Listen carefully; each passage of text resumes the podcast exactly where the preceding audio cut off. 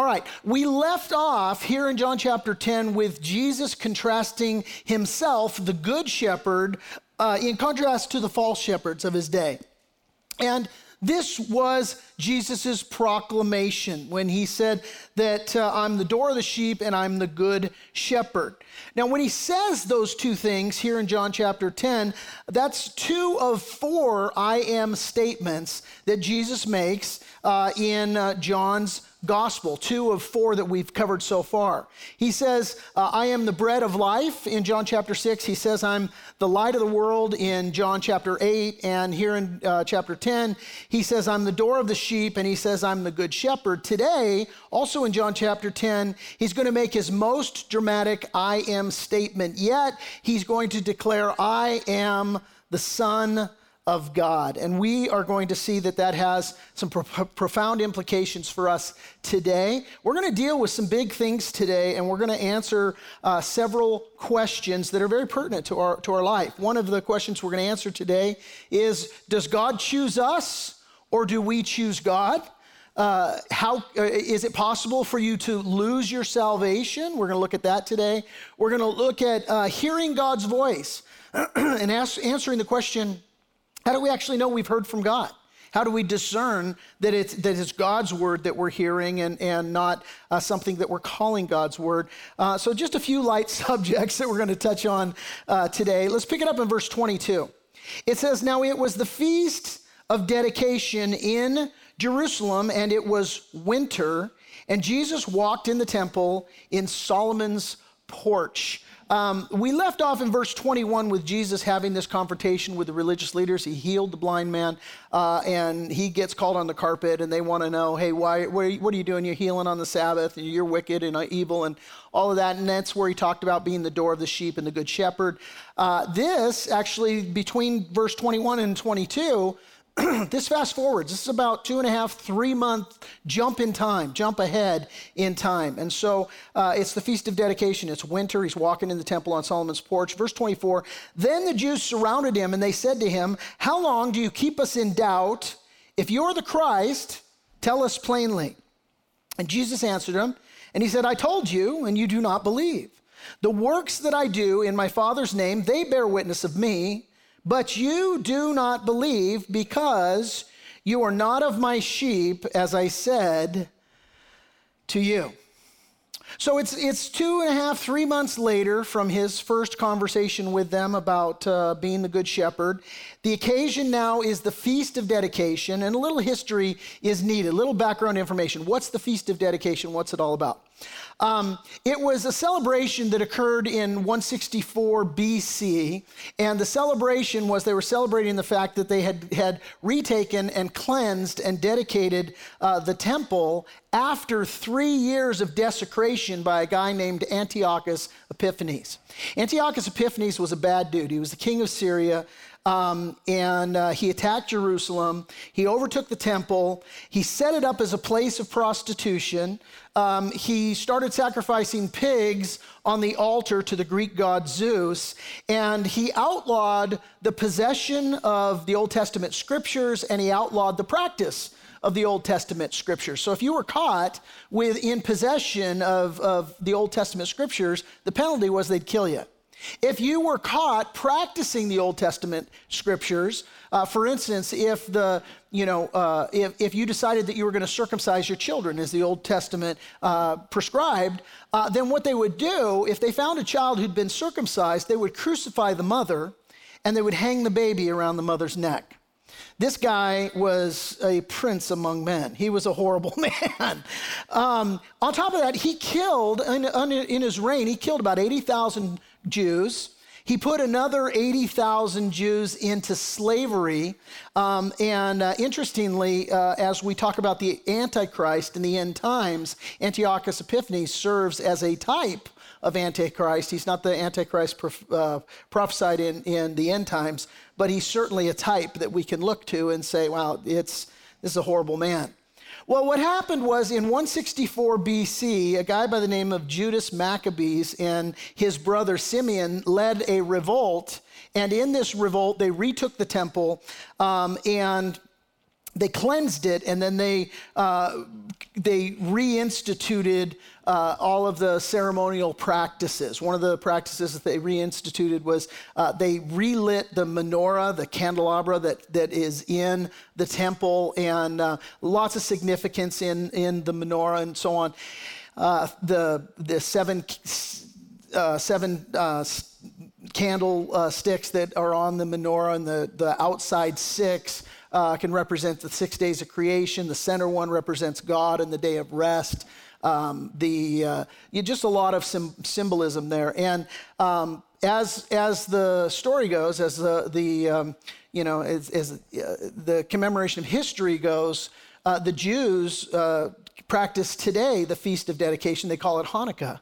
And uh, this was, there was an occasion during this time where uh, they found this sacramental oil. The oil had to be prepared by the priests. It took, it took a week to do, to, to prepare this olive oil sac- sacramentally and, and all. And uh, they, they only had they, in their possession enough oil for the candelabra to be lit for one day, and it miraculously lasted a week. And so that's a prominent part of, the, of Hanukkah today. But the, the, the big idea is we look at the occasion, that it's the Feast of Dedication. The, the overarching theme of the Feast of Dedication is an important backdrop for our story today because um, basically it was to commemorate the fact that they were oppressed and they were prevented from worshiping God. Um, but through God's miraculous provision, they're now free to worship God. Now, the irony in this is that today, right now, although they're free to worship God and they're celebrating the fact that they're free to worship God, they don't realize that God Himself has come to the temple. Jesus Christ shows up, He's God, and they're all celebrating their freedom to worship, but they miss the God of the temple, right? So, what is this thing, man? What's going on is they're focusing on their past victories, maybe, or the past victories of others. They're focusing on their man made traditions. They're focusing on their rules and their institutions. And so they surround Jesus and they say, Hey, if you're the Christ, tell us plainly. Now, understand, they are not asking Jesus, hey, if you're the Christ, tell us plainly, so that they can worship him. They have no intention of worshiping him. You'll recall in the last chapter when he healed the blind guy, they've already made up their mind. They told the blind guy, give God the glory, you know, just call him, call this guy a sinner.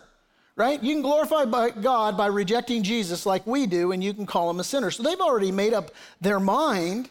Uh, they just want Jesus to say that he is the Christ plainly so that they can kill him. So, again, the overarching idea is you got people celebrating their freedom to worship God and they're simultaneously rejecting God. We hit the pause button right there because we've got application right up front here in our story. And the application is this that the freedom to worship God is not the same as actually worshiping God.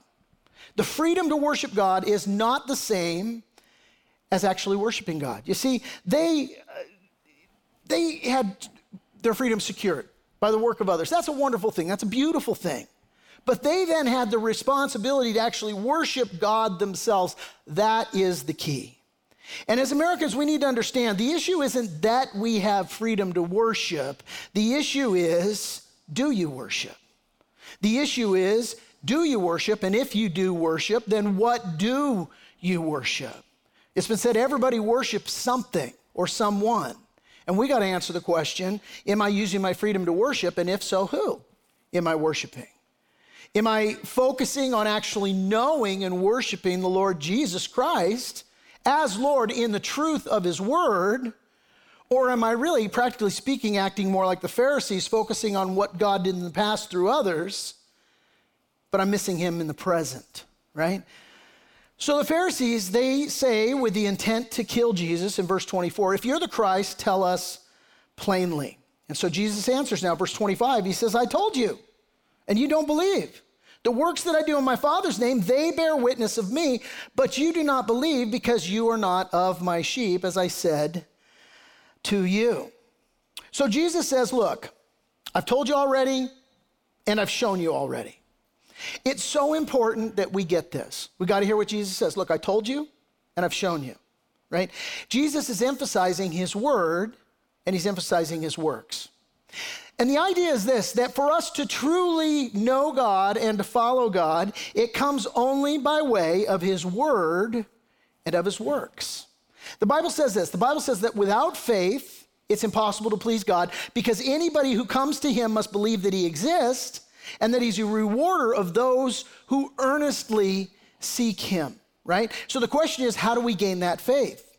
Well, a couple of verses here speak to that. Romans 10 17 tells us that faith comes by hearing, and hearing by the word of God. As well, the psalmist declared, Taste and see that the Lord is good. How blessed is the man who takes refuge in him.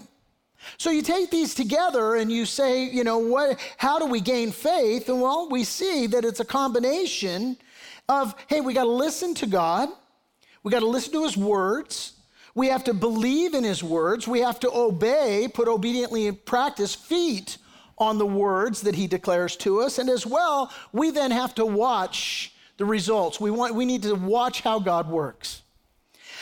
I had a couple come to me years ago for marriage counseling. Their marriage was a train wreck and things were headed for divorce. It was not pretty sight. And so they came to see me, and the guy made it clear up front. The wife knew the Lord, she was saved. Husband wanted nothing to do with it, right? And, and they were just, you know, this was sort of, I, I, I had the discernment. This is, this is kind of him appeasing her, but for the most part, uh, they'd already given up. And the guy made it clear to me. He just he walked in and he just said, "Look, let's get this straight. I don't believe in all this Jesus stuff." And so I had a conversation with the guy, and I just said, "Look, okay, uh, let's let's make a deal. You happen to be in luck because the Bible teaches that God created marriage, and the Bible actually has a lot of things to say about marriage, and, and it's some very practical, specific things." that it says about marriage. Now, I understand you don't believe, but humor me. Let's do this. I'll tell you what the Bible says, and you do it. Just, just take a, a couple of weeks. I'll tell you what it says, and then you go and you do it. And along the way, if, if, you, if you will just take the, the next you know, couple of weeks, two or three weeks, and do that, and simultaneously, if you'll pray this. Now, I understand you don't believe and that, that's fine.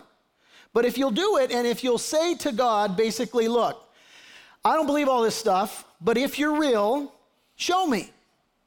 And, and, and do so with an open mind. I said to him, Are you willing to do that?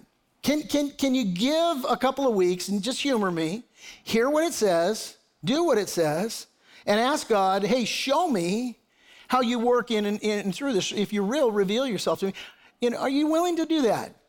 Well, yeah, he, he was. Now, that situation ended up working out beautifully, right? Not only was their marriage miraculously saved, but he came to know Jesus as his Lord and Savior. He took his words, he obeyed his words, and he honestly said, Hey, if you're real, show me, you know, in this. And, and God did, and he did. And and, and it was just a beautiful picture. You know, here we got a guy whose marriage gets saved. He comes to know the Lord Jesus Christ, you know, and, and it was beautiful. But here's the thing it doesn't always work that way, right? There, there, there, there's no, there, it, just, it just doesn't always happen that way.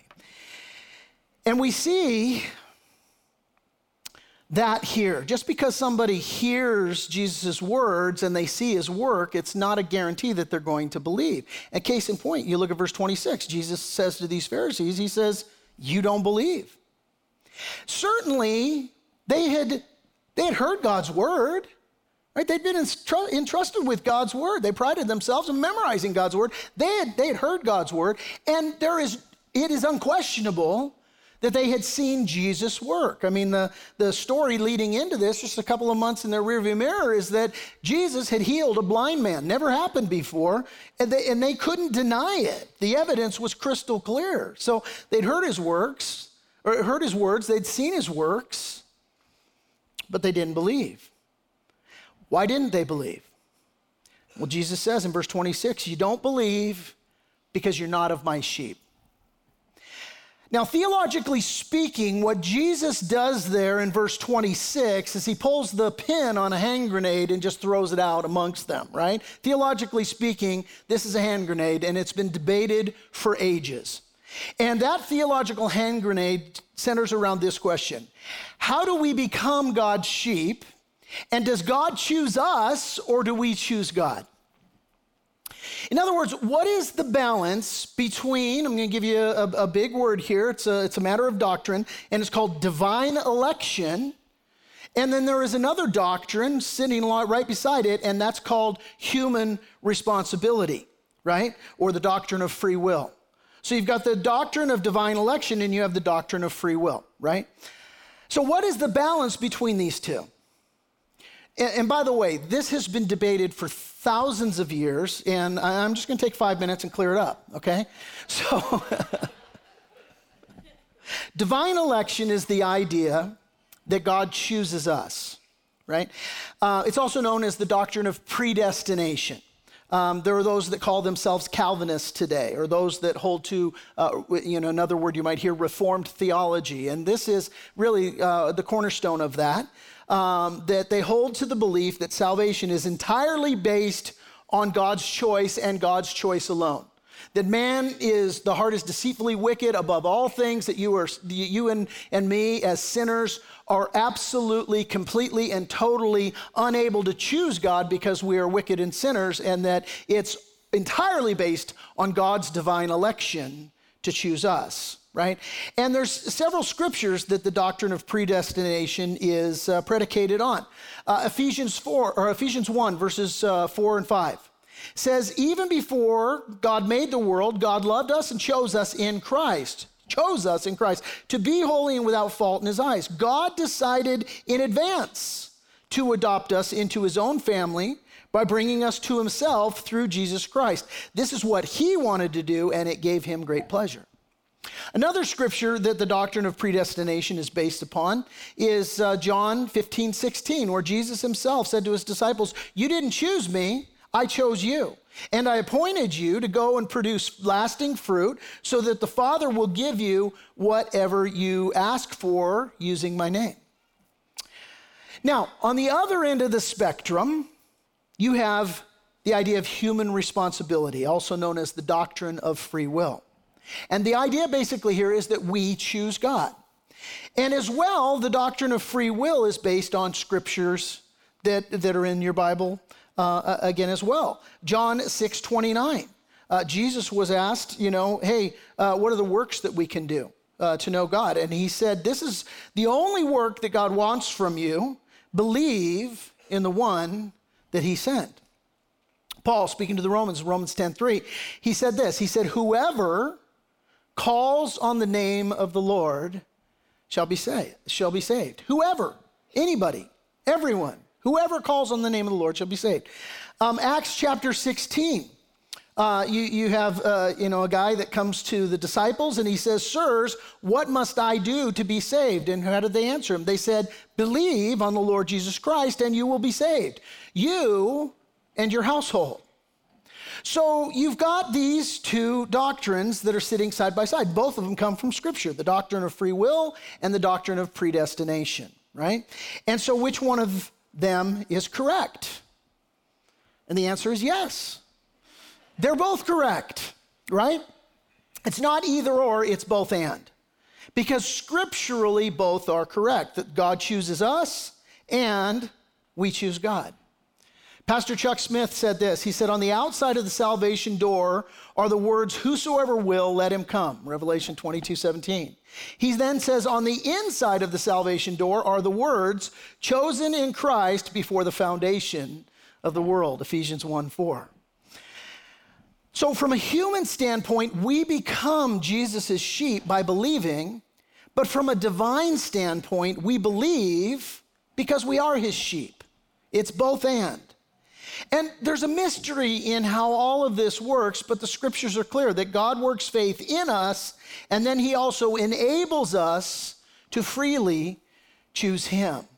Now understand, both sides are God working. He's working on, on the divine election side, but he's also working on the free will side to be able to give us sight, to be able to bring us to a place where, you know, essentially he says, I set before you life and death, blessings and cursings, choose life, right?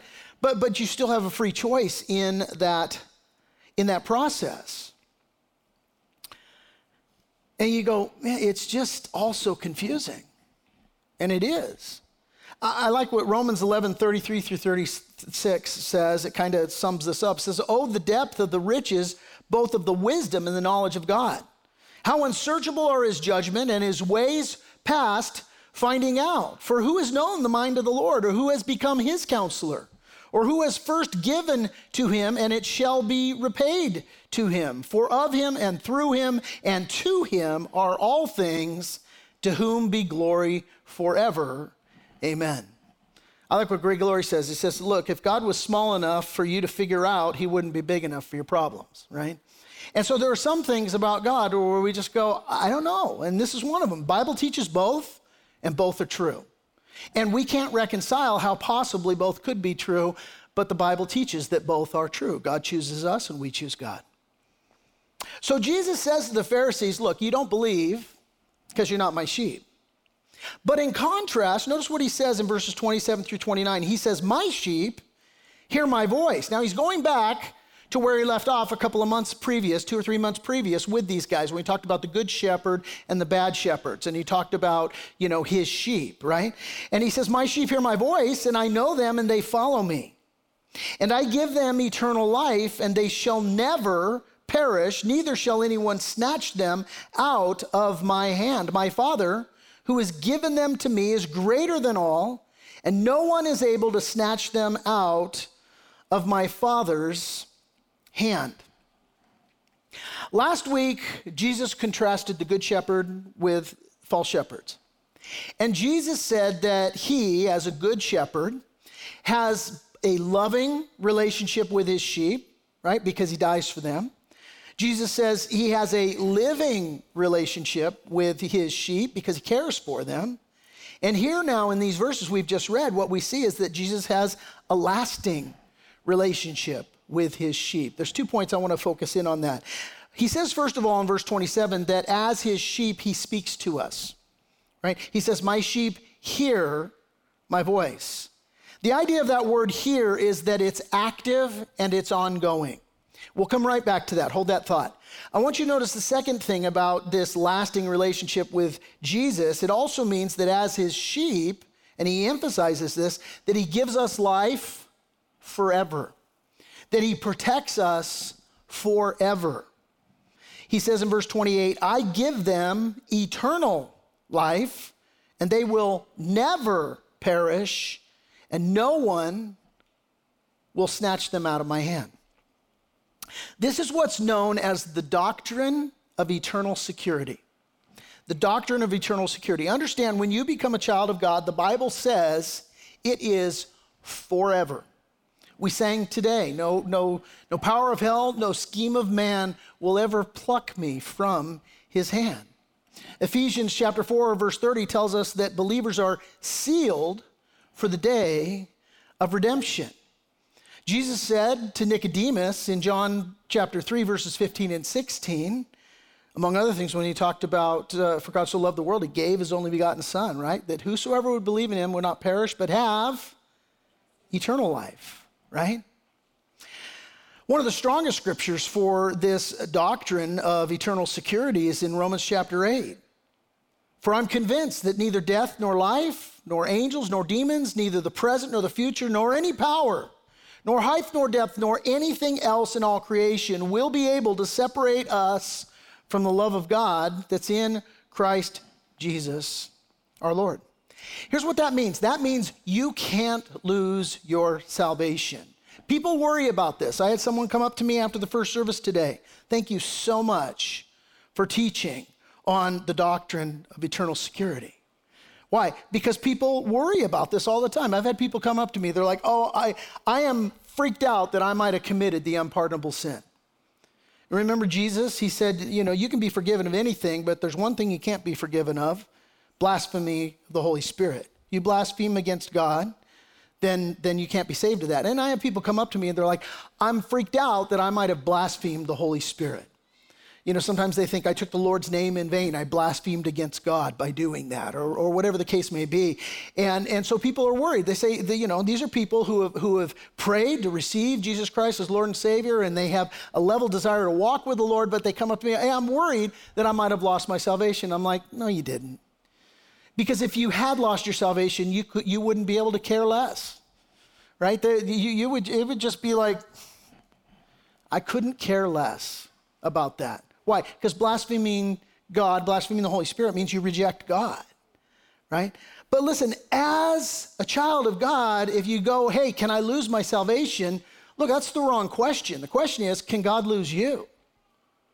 And the answer is no. I got a buddy, his name's Dave, and, and we started our, our first church, Reliance or uh, Revival Christian Fellowship, together, and he now pastors a church in Perris, uh, Calvary Chapel, Perris. And, oh no, I take it back, uh, Calvary Chapel Nuevo. And, um, and he, man, he's, he took his oldest daughter, Danielle, miracle child, by the way, child of promise. He, he and his wife, they couldn't conceive for years. And uh, finally, miraculously, they were able to conceive their oldest daughter. They uh, subsequently had a couple more kids and all. But the, he took his oldest daughter and he took her up to, um, to Half Dome in Yosemite and uh, they climbed Half Dome, not the face of it, you know, with rappelling and all that, but you can climb up the backside of Half. Any of you ever done this? Climb up the backside? A couple of you. So you guys know, those of you that raise your hand, you know it's no joke, right? It might not be climbing up the face, but if you make one wrong move, you can literally fall to your death doing this. In fact, people do it every year. They fall to their death. So he climbs up this, this, this uh, rock with his daughter, and he puts her in front of him as they're ascending the ladder and holding onto the cable. But you know what he did? He tied a rope to her. And he said, Look, you know, I'm right here. I'm going to catch you if you fall. And uh, if you fall, you know what? I'm, I'm tethered to you. And, and the idea here is that when we think about the idea of eternal security, we are tethered to the Lord. When God died on the cross, when Jesus died on the cross for your sins in your place, He died for your sins past, He died for your sins present, He died for your sins future. And listen, you don't then have to work to attain a right relationship with God. You work from your right relationship with God. If you fall, you are tethered to God. He will not let you fall from his grasp, right? The Bible says, though a righteous man falls seven times, he gets back up again. The Lord Jesus will keep you. And so you don't work for a relationship with God, you work from your relationship with God. Now, this brings up all kinds of questions because people will say, well, gosh, I know somebody who professed faith. They then fell away from faith. They denied the Lord up until the day that they died. And it's always a dangerous place when we put ourselves in the seat of God and we decide who lives and who dies and, and who has eternal life and who doesn't. Jesus did say that you will know them by their fruits, right? We can, we can uh, be able to discern from the fruit of a person's life whether they know the Lord or not. But it is troubling when we say, well, gosh, you know, uh, what do I do with eternal security when I knew somebody? And I, you know, I can think of people in my past who, you know, I worshiped the Lord with, I prayed with and they ended up denying the Lord and walking away from the Lord. And, and how is all that going to work out? And the, the answer is we really don't know. And, it opens up all kinds of theological questions like, okay, you can't, you know, you can't lose your salvation, but can you, can you willingly give up your salvation? Can you reject the Lord and say, I chose to walk with the Lord, but now I choose to reject God? It, you know, here's the thing um, it's complicated. But the, but the issue is this is, by the way, why Peter said in uh, 2 Peter uh, chapter 1 that we have to be diligent to make our calling and our election sure. Right? There is that needfulness. But I don't want to leave you clear on the doctrine of eternal security. If you have invited Christ to be your Lord and your Savior, are you going to be, then live the rest of your life without sinning? No right? Because as long as you live in your body, you're going to identify with the Apostle Paul, who said, That that I want to do, I don't do. That that I don't want to do, that's what I do. What a wretched man I am. Who's going to save me from this body of death? His answer? Jesus. That's the answer of most questions in church, right? That's the answer. Jesus is going to save me. So, so it doesn't mean when you come to Christ that you're magically never going to sin again, but it does mean that God's going to make you a new creation and He's going to change you day by day, but He's never going to leave you or forsake you. That's the idea. That's the idea. We have to make our calling and our election sure to be in the faith. Going back to Jesus' promise that his sheep hear his voice, let's dial into that for a minute. I told you that the idea of that word hear is that it's active and that it's ongoing. Uh, it's like my communication with my kids. I've been preaching now for about a half an hour, and uh, and I get messages that, that, I've got my my iPads hooked up to to the internet, and so you know my kids, we got a family group text, and they're talking back and forth to each other you know? Um, and and so just you know conversations active. It's ongoing. We call each other. We facetime each other. We visit each other talk face to face all of these things. Active. It's ongoing. And god's like that too with his kids. He says my sheep hear active ongoing hear my voice. And so the idea is that God speaks to his children. He speaks to you today. He speaks to me today. He speaks to us through prayer. God speaks to us through the biblical counsel of other Christians, right? He speaks to us through the person and the work of the Holy Spirit, the third, uh, you know, the third in the Godhead God the Father, God the Son, God the Holy Spirit, one God, eternally existing in three persons. And God speaks to us through the Holy Spirit, gives us words of wisdom through the Spirit, words of knowledge through the Holy Spirit. He gives us words of truth through the Holy Spirit. He's called the Spirit of truth, right? Leads us into all truth. So God speaks to us in a lot of different ways. The primary way that we hear God's voice is through His Word, through, through His written Word. Jesus is the Word that became flesh and dwelt among us. We beheld His glory, the, the full of grace and truth, the only begotten of the Father, right? God speaks to us through His Word. And we need to exercise very careful caution when we, and I'll use air quotes here, hear from God. Why? Well, because it is true that God speaks to us in many ways today, but 2 Corinthians chapter 11 verses 14 and 15 give us a warning that Satan also speaks to us. Satan disguises himself as an angel of light, and it tells us there also that his servants also disguise themselves as servants of righteousness. That word disguise, it means literally to change in fashion or to change in appearance. Think Little Red Riding Hood, right? Oh, grandma, what big eyes you have. What big teeth you Wait a minute, you're not grandma, you're a wolf, right? And this is what Satan does, is that he and his servants come to us in disguise. One of the ways that Satan does that, we read about in, in Genesis chapter 3. Right? God tells, gives instruction to Adam and Eve, and then Satan comes along and he's like, "Yeah, God didn't really say that. Here's what God said. And then he says, and here's what God meant. God really, he didn't really want the, the best for you. He told you that because he wants to keep you down, man. He, he just know he, you're going to be like him. He don't want you to become like him. So, so, you know, God's just trying to hold out on you. He twists and manipulates God's word. And he uses his servants also. They come to us disguised as servants of righteousness. And this can be malicious in intent, or it can even be misguided in intent. We have an example of uh, a misguided Christian in the story of uh, Peter in Matthew chapter 16. Remember, Jesus telling his disciples, he's letting them in, he's sharing his word. Hey, look, I'm going to go to the cross, I'm going to be crucified. And Peter's like, well, that doesn't jive with what I've got expecting. I'm expecting you, as the Messiah, that you're going to come and you're going to set up rule and reign. You're going to kick Rome out, and we're going to have this great earthly rule and reign. And what you're saying now, Jesus, through your word, doesn't line up with my expectations. So, you know, no. And what did Jesus say to Peter? Get behind me, Satan, right?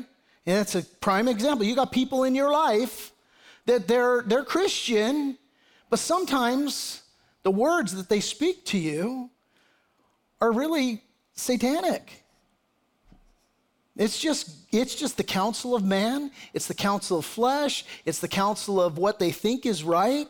And you know what? We as well, we can do this. Sometimes God's word sounds remarkably like your voice and my voice.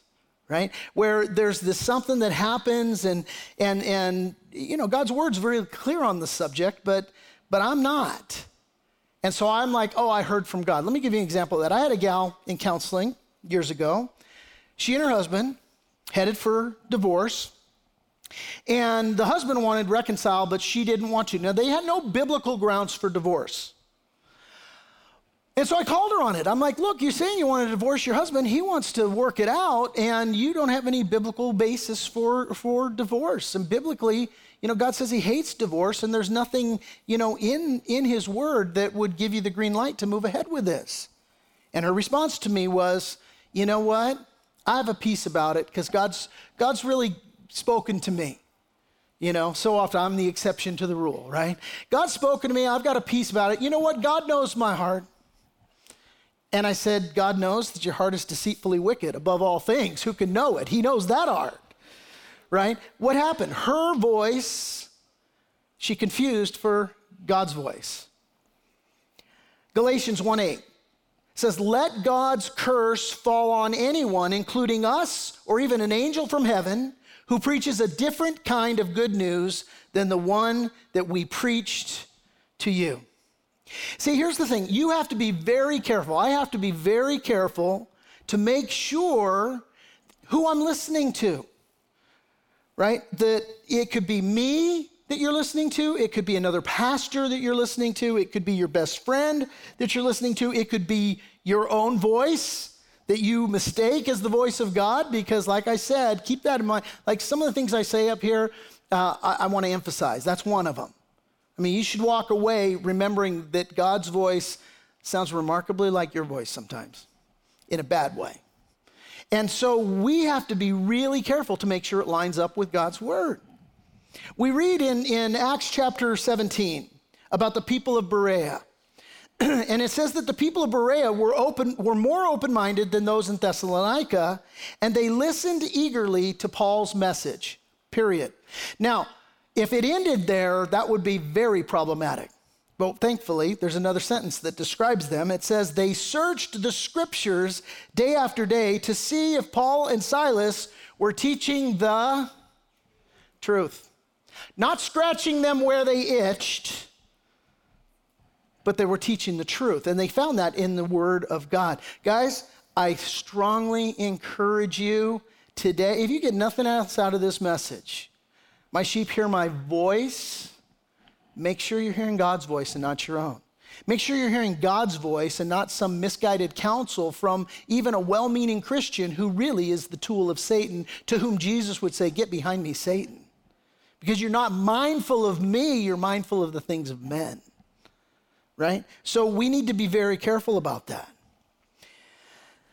that brings us to verse 30 as Jesus drops the bomb that they're looking for him to drop, notice in verse 30, Jesus says, I and my Father are one.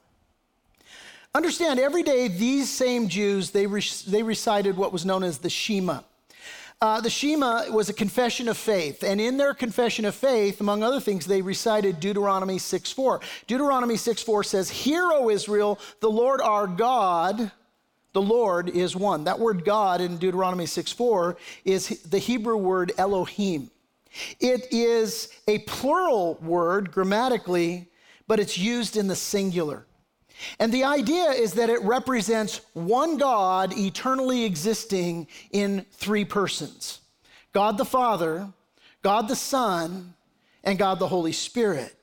Jesus here is touching on that when he says, I and my Father are one right? He says, I.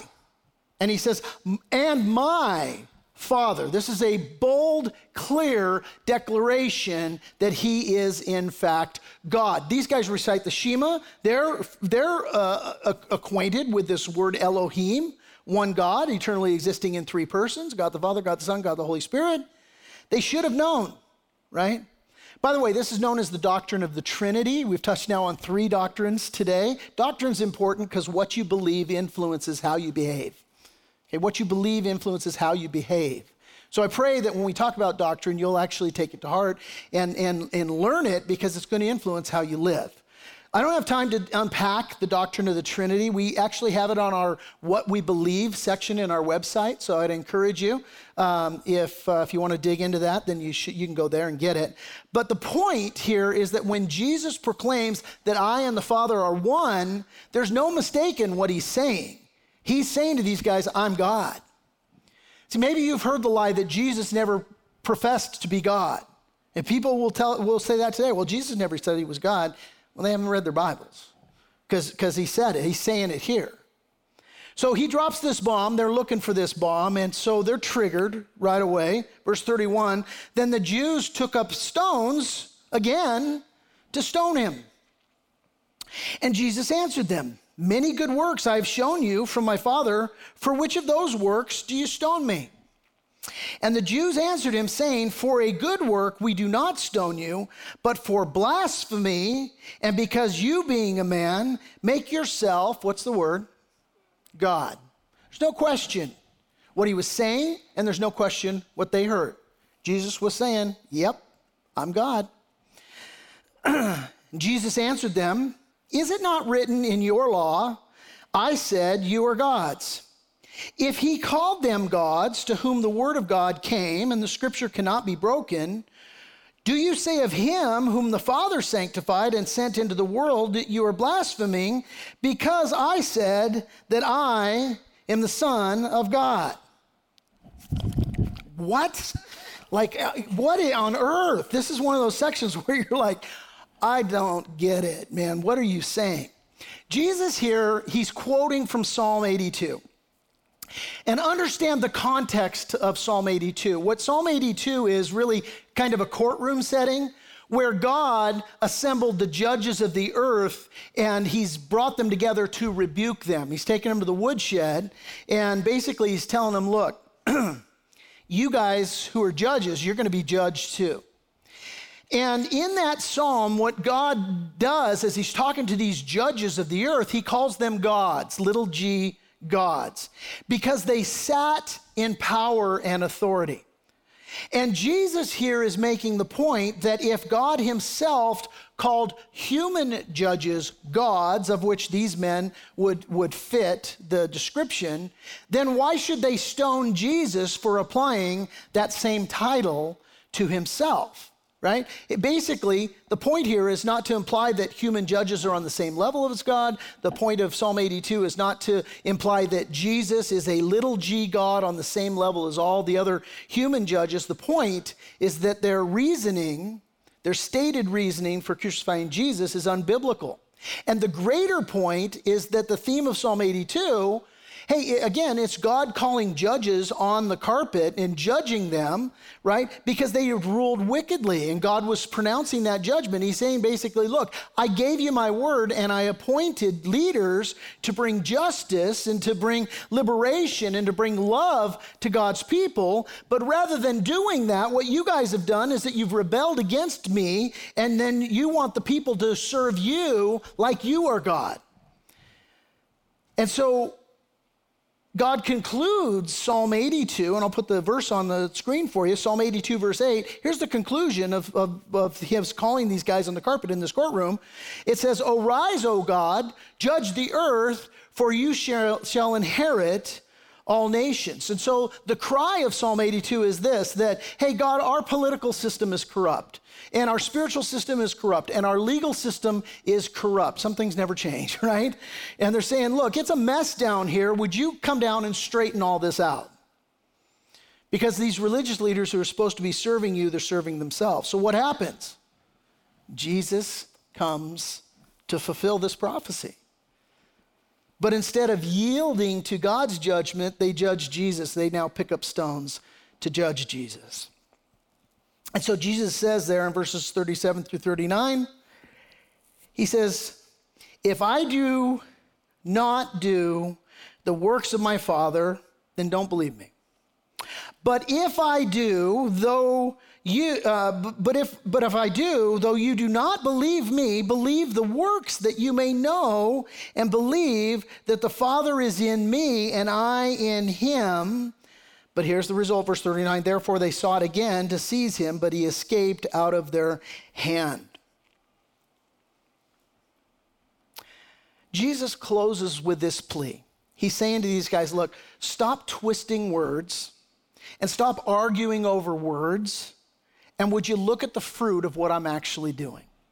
If you guys would stop making up your mind and twisting the words that I'm speaking, and if you would actually, with an open Bible, just look at what I'm doing right now in the present, you would know that I'm God.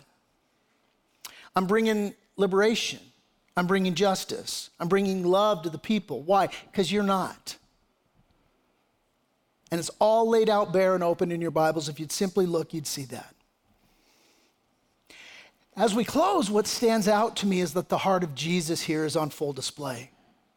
Because Jesus is confronting these guys who've already made up their mind about Jesus. They're stuck on stupid, they're hell bent on killing him. And they're ignorant of the very scriptures that they've been entrusted with, and they will not believe. And if I were God at that point, I'd be like, Y'all are dead. I'd just smoke them right there on the spot if it were me. I'd be like, You're a bunch of idiots. Like, what else do you want? But the heart of Jesus here is he's still pleading with them to provide a pathway for them to see him. He's like, Would you just look at what I'm doing? Would you just look? God might be saying that to you today. And maybe you've been, you know, in, trusting in your religious system of do good, try harder. Maybe you've been, you know, just totally focused on things that Christians have done in the past, like to, to you know, to earn our freedoms. We're, we're a nation that's established on the Word of God and we're free. Yeah, and you're just like the Pharisees who are stuck on this day the Feast of Dedication, all celebrating their freedom and what God did in the past, and they're totally missing Jesus right now in the present. Jesus is like, Would you just look what I'm doing? Galatians 5:13 Paul said this, "You my brothers and sisters were called to be free, but do not use your freedom to indulge the flesh. Rather serve one another humbly in love." Paul told Titus, This is a faithful saying. And these things I want you to affirm constantly that those who have believed, that's key, those who have believed in God should be careful to maintain good works, not working for their salvation, working from their salvation. Hey, you're a child of God. You've believed. He's canceled all your sins. He's given you a new crea- he made you a new creation in Christ. And, and, he's given you the hope of eternal life. And he says, hey, if that's you, you should be careful to maintain good works. These things are good and profitable to men. But avoid foolish disputes and genealogies and contentions and strivings about the law, for they are unprofitable and useless. We're going to close with three questions. And my first question needs some explanation. I just want you to kind of get my mindset in asking this first question. And I'll just set it up this way I see people today on social media and elsewhere, but let's just say social media, to where I, I think to myself sometimes, like, do you not have a job? Like you, you, how many hours do you spend on these arguments that you're making on social media that at the end of the day don't have anything to do with your relationship with the Lord. They have nothing to do with leading somebody to know the Lord. They have nothing to do with focusing on the goodness of the Lord. You want to spend all your times arguing about these stupid things that really, on the matter meter, they just don't even register, right? And so the question, first question is what foolish disputes am I engaging in that are unprofitable? What good works could I replace them with? I'm saying that in light of Titus 3, verses 8 and 9. Second question Are there any areas in my life where I might be hearing my voice and calling it God's voice? Don't just answer that, take a walk with that. Third question What are some practical ways that I can exercise caution to hear from God?